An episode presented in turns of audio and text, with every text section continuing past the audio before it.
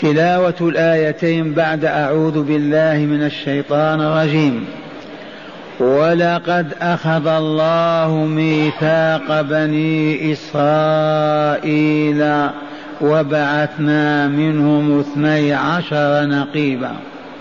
وقال الله إني معكم لئن أقمتم الصلاة وآتيتم الزكاة وآمنتم برسلي وعزرتموهم وأقرضتم الله قرضا حسنا. لأكفرن عنكم سيئاتكم ولأدخلنكم جنات تجري من تحتها الأنهار.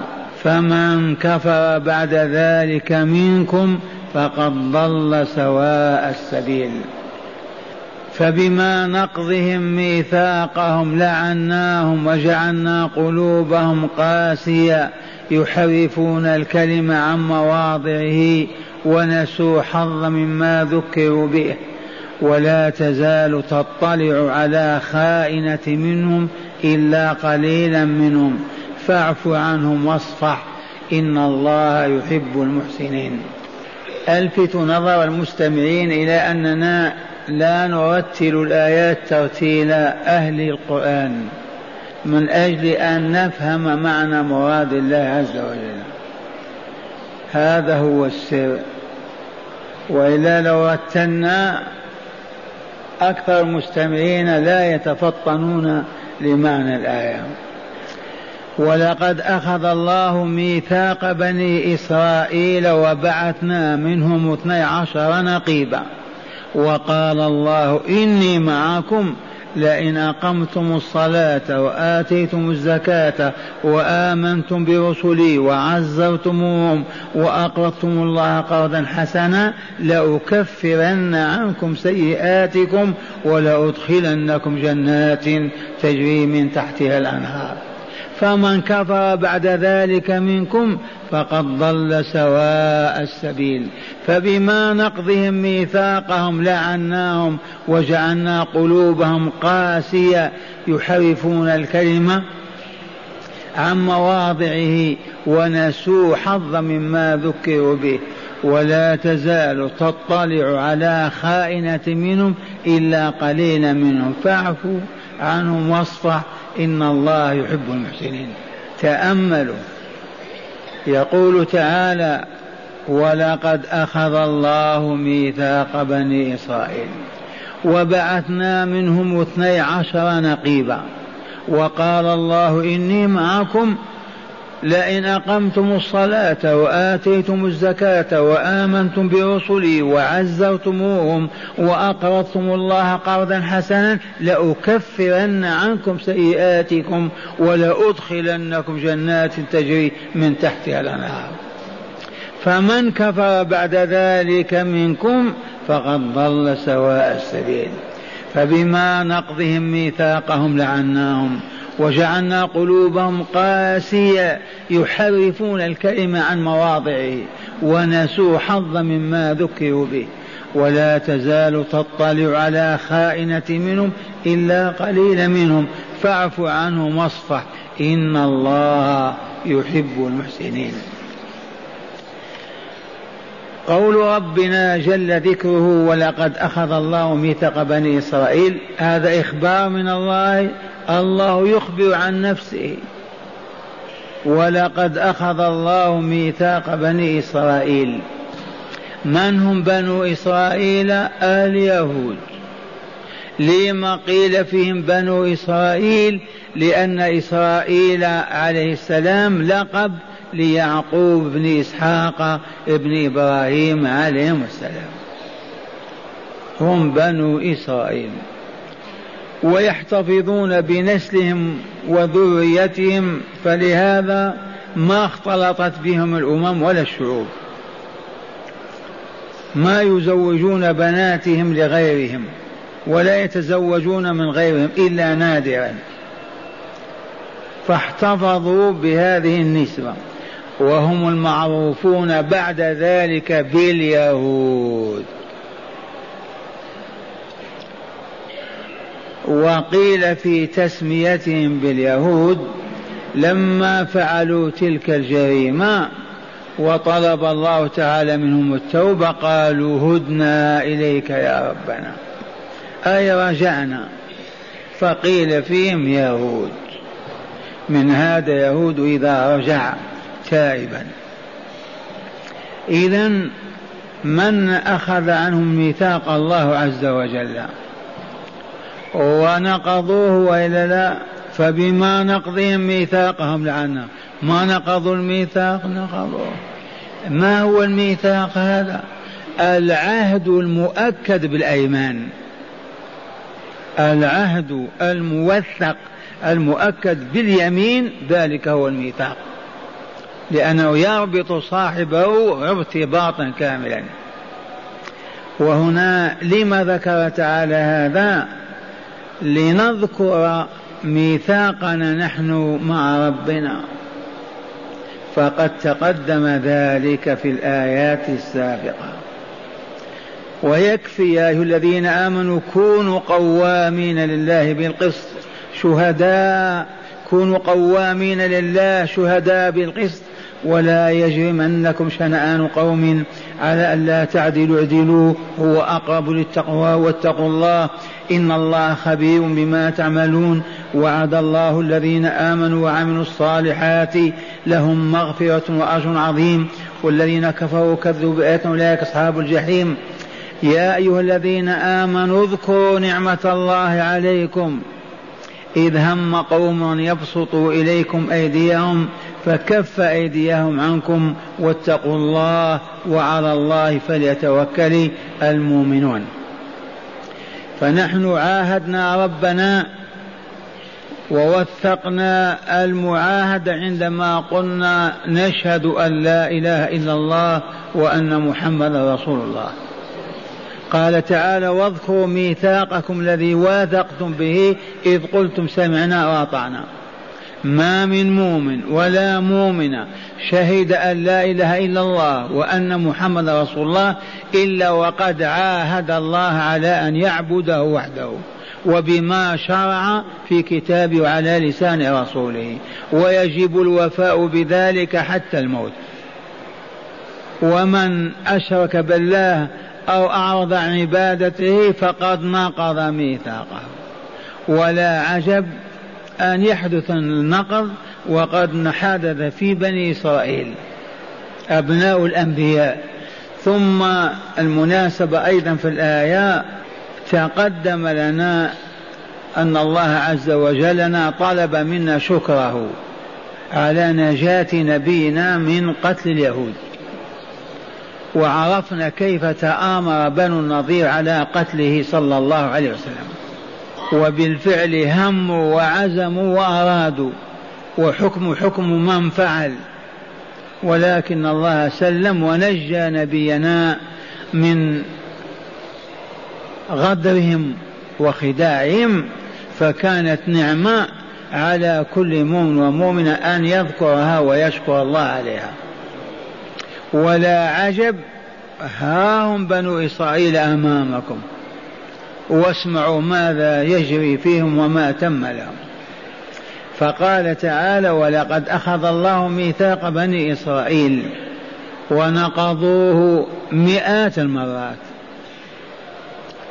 وقوله وبعثنا منهم اثني عشر نقيبا النقيب أكثر من العريف. النقيب ذاك المسؤول الذي ينقب على الأمور ويبحث عنها ويصلحها وينظمها. النقيب والجمع نقباء قالت العلماء درجة أعلى من العريف. إذا هؤلاء النقباء اختارهم موسى عليه السلام وكانوا اثني عشر نقيبا. كل قبيل أو كل سبط من أسباطهم أو كل عائلة أو أسرة من أسرهم أخذ منهم رجلا من خيرتهم وبعث بهم ليتجسسوا ويتحسسوا أو ليزنوا قوة العمالقة وقدرتهم على القتال في فلسطين. وهذا يوم ما خرج موسى ببني إسرائيل في صحراء سيناء وكان الذي كان كما سيأتي جابنوا ما استطاعوا أن يقاتلوا فكتب الله عليهم تيهان أربعين سنة في تلك الصحراء لما كان موسى يقودهم في طريق إلى أن يقاتل عمالقة كفار مشركين ويخرجهم من أرض القدس بعث هؤلاء النقباء ليعرفوا قيمة قتال الكافرين وقدرتهم على القتال. فأصيبن بالخوى والجبن والضعف إلا رجلان منهم فقط كما سيأتي بيان في الآيات. إذا فقال تعالى وبعثنا منهم اثني عشر نقيبا وقال الله إني معكم. بسم الله قاتلوا العمالقة تنتصرون عليه أنا معكم. ومع هذا ما فعلوا. النقباء جاءوا يقولون العجب. يروى أن أحدهم قال لهم إن عملاقا أخذني وجعلني في جيبه ووضعني بين أطفال يلعبون بي ويضحكون عليه.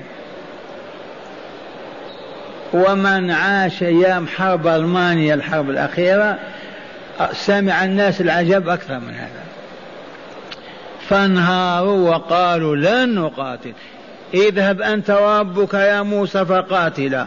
إن هنا قاعدون إذا وكتب الله عليهم التيه أربعين سنة. وهم يرحلون وينزلون يرحلون وينزلون وأمدهم باللحم والعسل في تلك الصحراء. آية من آيات الله. ومات موسى عليه السلام وقبله هارون عليه السلام ثم قادهم يوشع بن نون. بعدما مات الجيل المهزوم وجاء جيل جديد. أربعين سنة كل ما كان في عمر عشرين سنة وأربعين مات. وغزا بهم ودخل بيت المقدس وطهره والشاهد في قوله تعالى وقال الله إني معكم وهل نحن قال الله إني معكم؟ أما قال في عشرات الآيات إن الله مع المتقين إن الله مع المحسنين إن الله مع المؤمنين. هيا اعملوا جاهدوا الله معكم. الخوى والجبن والضعف ما سمح. وإلا أيخبر الله بأنه مع المتقين ما نتقيه؟ يخبر بأنه مع المحسنين ولا نحسن سلوكنا ولا أعمالنا. وقوله تعالى لئن أقمتم الصلاة انظروا إلى هذا الوعد الإلهي. وعزتي وجلالي لئن أقمتم الصلاة لئن أقمتم الصلاة. تعرفون إقام الصلاة ولا لا؟ كيف؟ إذا أذن المؤذن وقف العمل.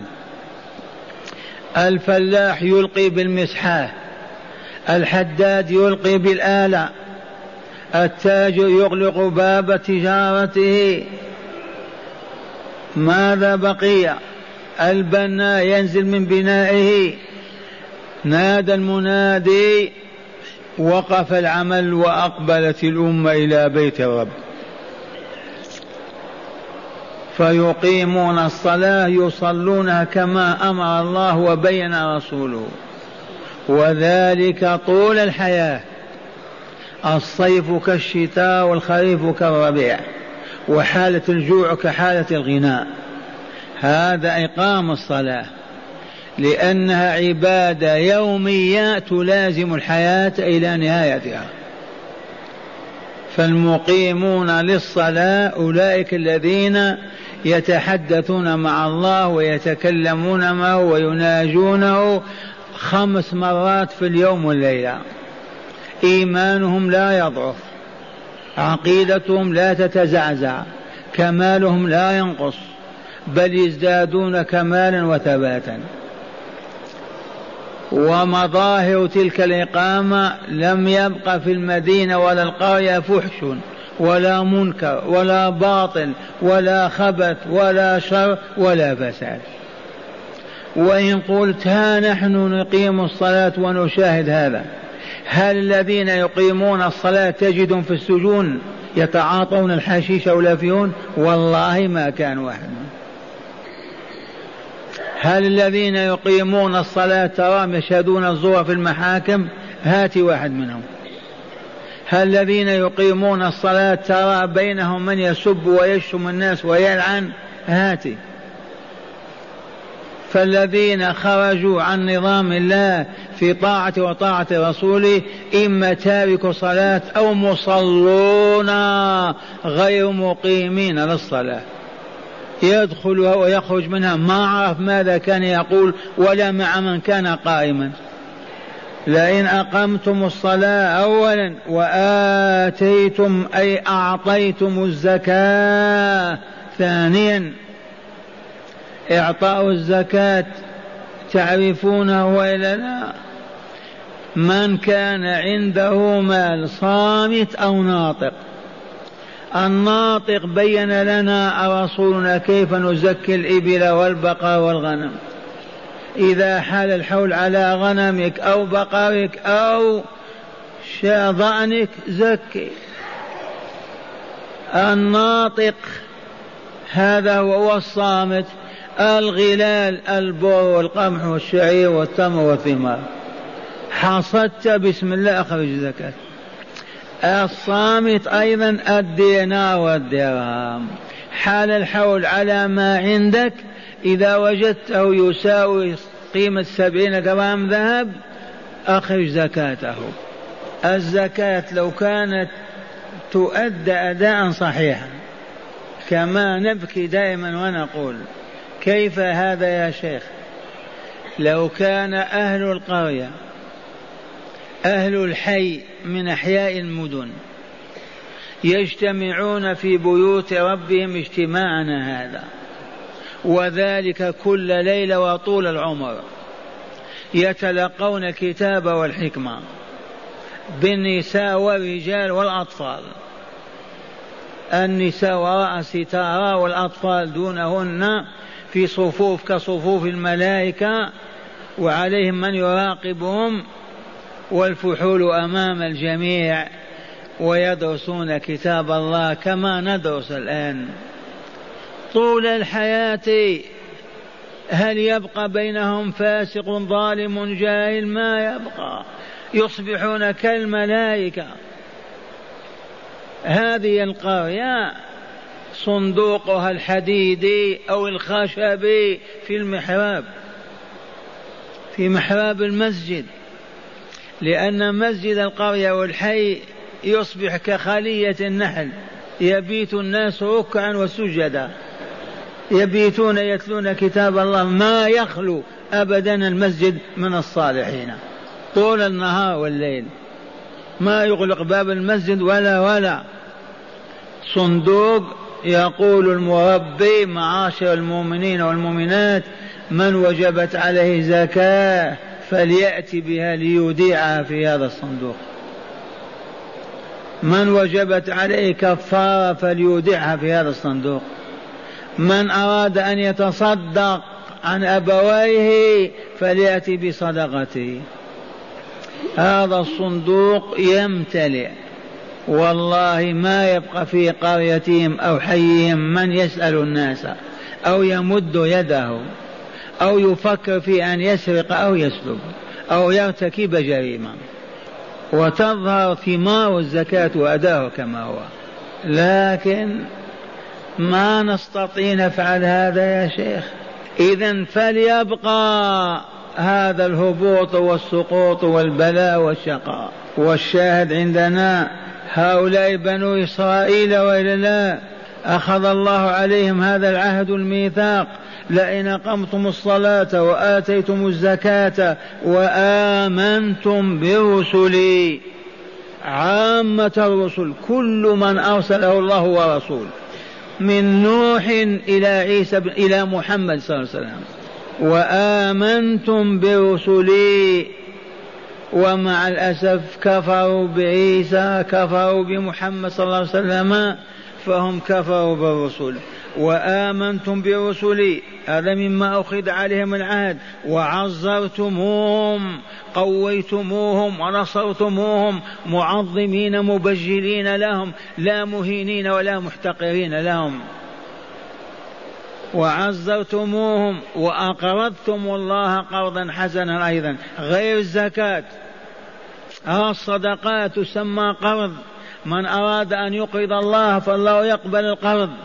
ويرد عليك بالأضعاف الحسنة بعشرة. حتى يسد باب الفقر وتنتهي خلة بين المؤمنين. إذا الجزاء قال لأكفرن عنكم سيئاتكم. التي قارفتموها وارتكبتموها. ولأدخلنكم جنات تجري من تحتها الأنهار. الأنهار تجري من تحت الجنة من تحت قصورها ومن تحت أشجارها وما فيها من نعيم.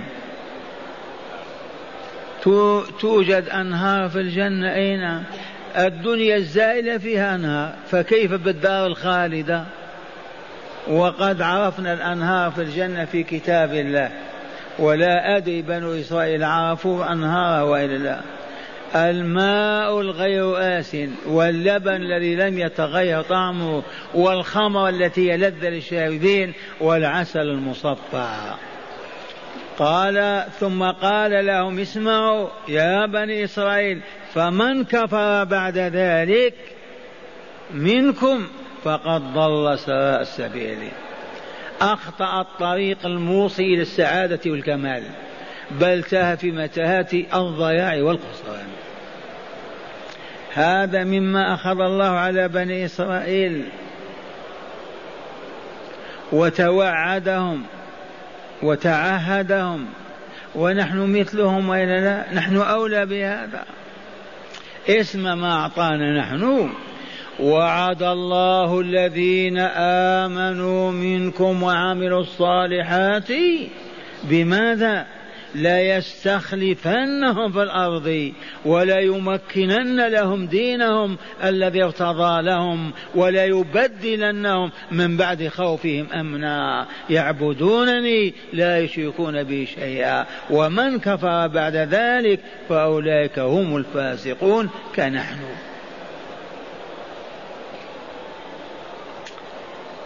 هذا لنا أو لبني إسرائيل. وعد الله الذين آمنوا منكم يا أمة محمد. وعدهم بماذا؟ ليستخلفنهم في الأرض. أي يجعلهم خلفاء يسودون الحاكم العالم ويحكمون الناس. فعل أو ما فعل. آه. ثلاثمائة سنة راية الإسلام في عنان السماء ولا استطاع الشرق ولا الغرب أن ينال منها منالا. ولا يمكنن لهم دينهم الذي ارتضى لهم ولا يبدلنهم من بعد خوفهم أمنا. كانوا في المدينة ما يستطيع احدهم ان يتبول في الليل. وبدل الله الخوف بالأمن. ولكن ومن كفر بعد ذلك فأولئك هم الفاسقون. قال لبني إسرائيل أيضا فمن كفر بعد ذلك منكم فقد ضل سواء السبيل. إذا ثم قال تعالى فبنقضهم نقضوا. فبما نقضهم الميم هذه يا راضي زايدة. لتقوية الكلام. الأصل فبسبب نقضهم لكن الميم هنا تلفت النظر. فبما نقضهم المستمع ما معنى بما نقضهم؟ أي بنقضهم ما ينقضون ماذا؟ العهد والميثاق. فبما نقضهم ميثاقهم ماذا فعلنا بهم؟ لعناهم. ومن لعنه الله يسعد يكمل يطيب ويطهر. أبعده من ساحة الخير كاملة. قال لعناهم وجعلنا قلوبهم قاسية. تعرفون قساوة القلب؟ يذبح في طفله.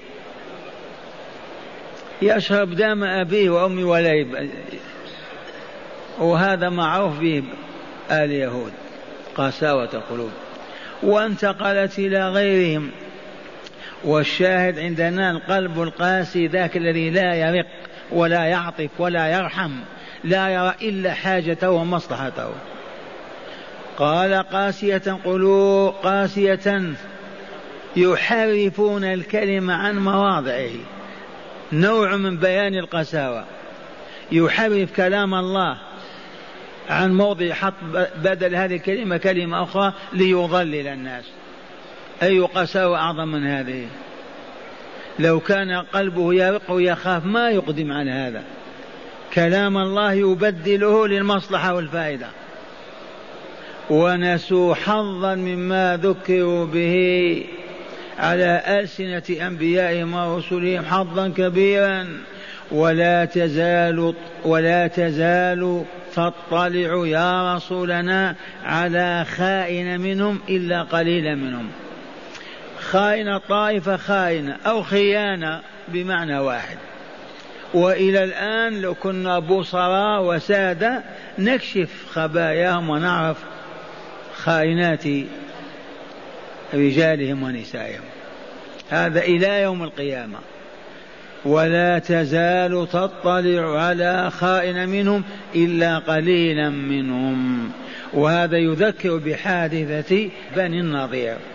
ما انكشفت سوءتهم وظهرت خيانتهم وبعدها بنو قريظة ما خانوا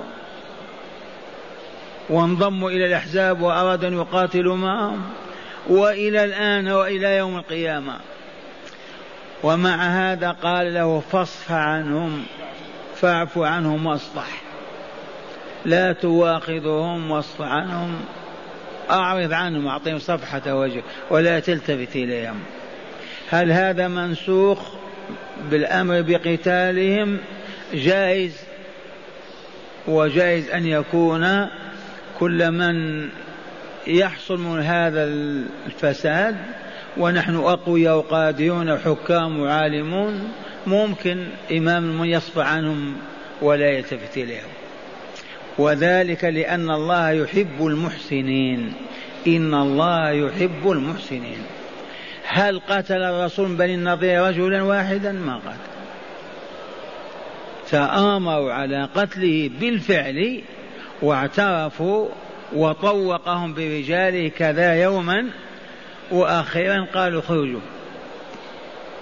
وأذن لهم أن يحملوا أموالهم معهم. حتى الأبواب في المنازل الأبواب السليمة أخذوها. حتى الأخشاب التي لهم حاجة بها والله حملوها. هذا امتثال أمر الله فاعفوا عنهم واصفح. إن الله يحب المحسنين. إذا مرة ثانية ولقد أخذ الله ميثاق بني إسرائيل وأخذ الله ميثاقكم أيها المؤمنون. إذا فاثبتوا لا تتزعزعوا مهما كانت الظروف والأحوال. لا تخونوا عهدكم مع ربكم. أقيموا الصلاة وآتوا الزكاة وأمروا بالمعروف وأنهوا عن المنكر. قال وبعثنا منهم اثني عشر نقيبا. وسيأتي بيان هذه الحادثة في الآيات الآتية إن شاء الله. وقال الله إني معكم وهو أيضا معنا ان لم نخنه أما إن خنا العهد ونقضناه فهو بريء منا فلا ينصرنا ولا يؤيدنا وقد فعل. هل نصر المسلمين على اليهود؟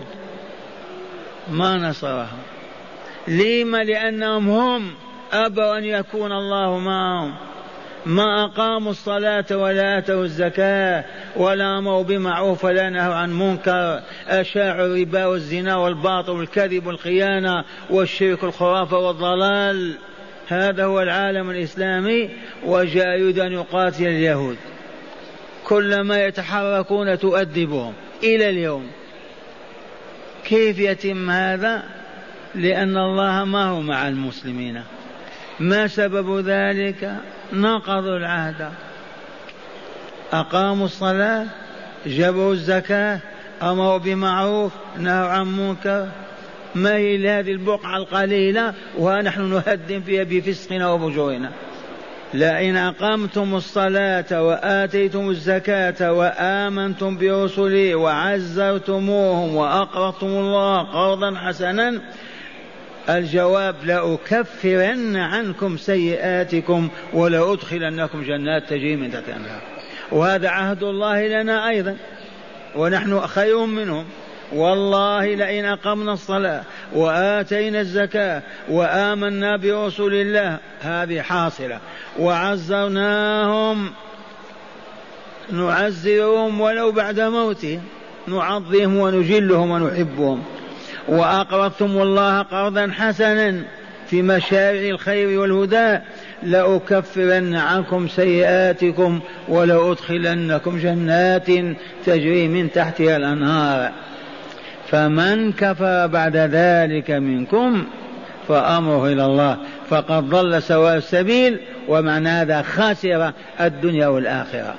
طريق السعادة والكمال ضل عنه وما اهتدى إليه. ثم قال تعالى فبما نقضهم ميثاقهم لعناهم وجعلنا قلوبهم قاسية. يدلك على قساوتها أنهم يحرفون كلام الله. يضعون آية موضع آية تبيح لهم ممنوعة أو تحرم عليهم مباحة. ونسوا حظا مما ذكروا به. هل المسلمون الآن ذاكرون لكتاب الله؟ لأوامر ونواهي حظ كبيرا منسي. قال ولا تزال تطلع على خائنة منهم إلا قليلا منهم. ونحن نشاهد هذا في ديار المسلمين. كل عام تظهر خيانة وفساد وباطل وشر. في كل مكان. على كل حال نسمعكم الآيات مرة أخرى من التفسير في هذه الصفحة لتزدادوا إن شاء الله معرفة. معنى الآيتين ما زال السياق الكريم في بيان خبث اليهود وغدرهم. فقد أخبر تعالى في هذه الآية الكريمة أن اليهود الذين أخذ الله ميثاقهم على عهد موسى عليه السلام بأن يعملوا بها في التوراة وأن يقاتلوا الكنعانيين ويخرجوهم من أرض القدس وبعث منهم اثني عشر نقيبا. هؤلاء قد نكثوا عهدهم ونقضوا ميثاقهم. وأنه لذلك لعنهم وجعل قلوبهم قاسية فهم يحرفون الكلمة عن مواضعه. فقال تعالى فبما نقضهم أي فبنقضهم ميثاقهم الذي أخذ عليهم بأن يعملوا بما في التوراة ويطيعوا رسلهم لعنهم أي أبعدناهم من دائرة الرحمة وأفناء الخير والسلام وجعلنا قلوبهم قاسية شديدة غليظة لا ترق لموعظة ولا تلين لقبول هدى. يحرفون الكلمة عن مواضعه فيقدمون ويؤخرون ويحذفون بعض الكلام ويؤولون معانيه لتوافق أهواءهم. ومن ذلك تأويلهم الآيات الدالة على نبوة كل من عيسى ومحمد صلى الله عليه وسلم. وذلك في التوراة. ونسوا حظا مما ذكروا به أي وتركوا كثيرا مما أمروا به من الشرائع والأحكام معرضين عنها متناسين لها كأنهم لم يؤمروا بها. فهل يستغرب إذا ممن كان هذا حالهم يستغرب منه الغدر والنقض والخيانة ولا تزال يا رسولنا تطلع على خائنة منهم أي على طائفة خائنة منهم كخيانة بني النضير إلا قليلا منهم فإنهم لا يخونون كعبد الله بن سلام وغيره. وبناء على هذا فاعف عنهم فلا تواخذهم بالقتل واصف عنهم فلا تتعرض لمكروبهم فلا تتعرض لمكروههم فأحسن فأحسن إليهم بذلك. إن الله يحب المحسنين. قال هذا ما دلت عليه الآية الأولى. أما الثانية ففي هذا السياق فقد أخبر تعالى عن عن النصر فقد أخبر تعالى عن النصارى وإن حالهم كحال اليهود. لا تختلف عنه فقد أخذنا ميثاقهم على الإيمان بي وبرسلي وبالعمل بشرعي فتركوا متناسين كثيرا مما أخذ عليهم العهد والميثاق فيه. فكان أن أن أغرينا بهم العداوة والبغضاء كثمرة لنقضهم الميثاق. فتعصب فتعصبت كل طائفة لرأيها فثارت بينهم الخصومات وكثر الجدل فنشأ عن ذلك العداوات والبغضاء وستستمر إلى يوم القيامة وسوف ينبئهم الله تعالى بما كانوا يصنعون من الباطل والشر والفساد ويجازيهم به الجزاء الموفق الجزاء الموافق لخبث أرواحهم وسوء أعمالهم فإن ربك عزيز حكيم.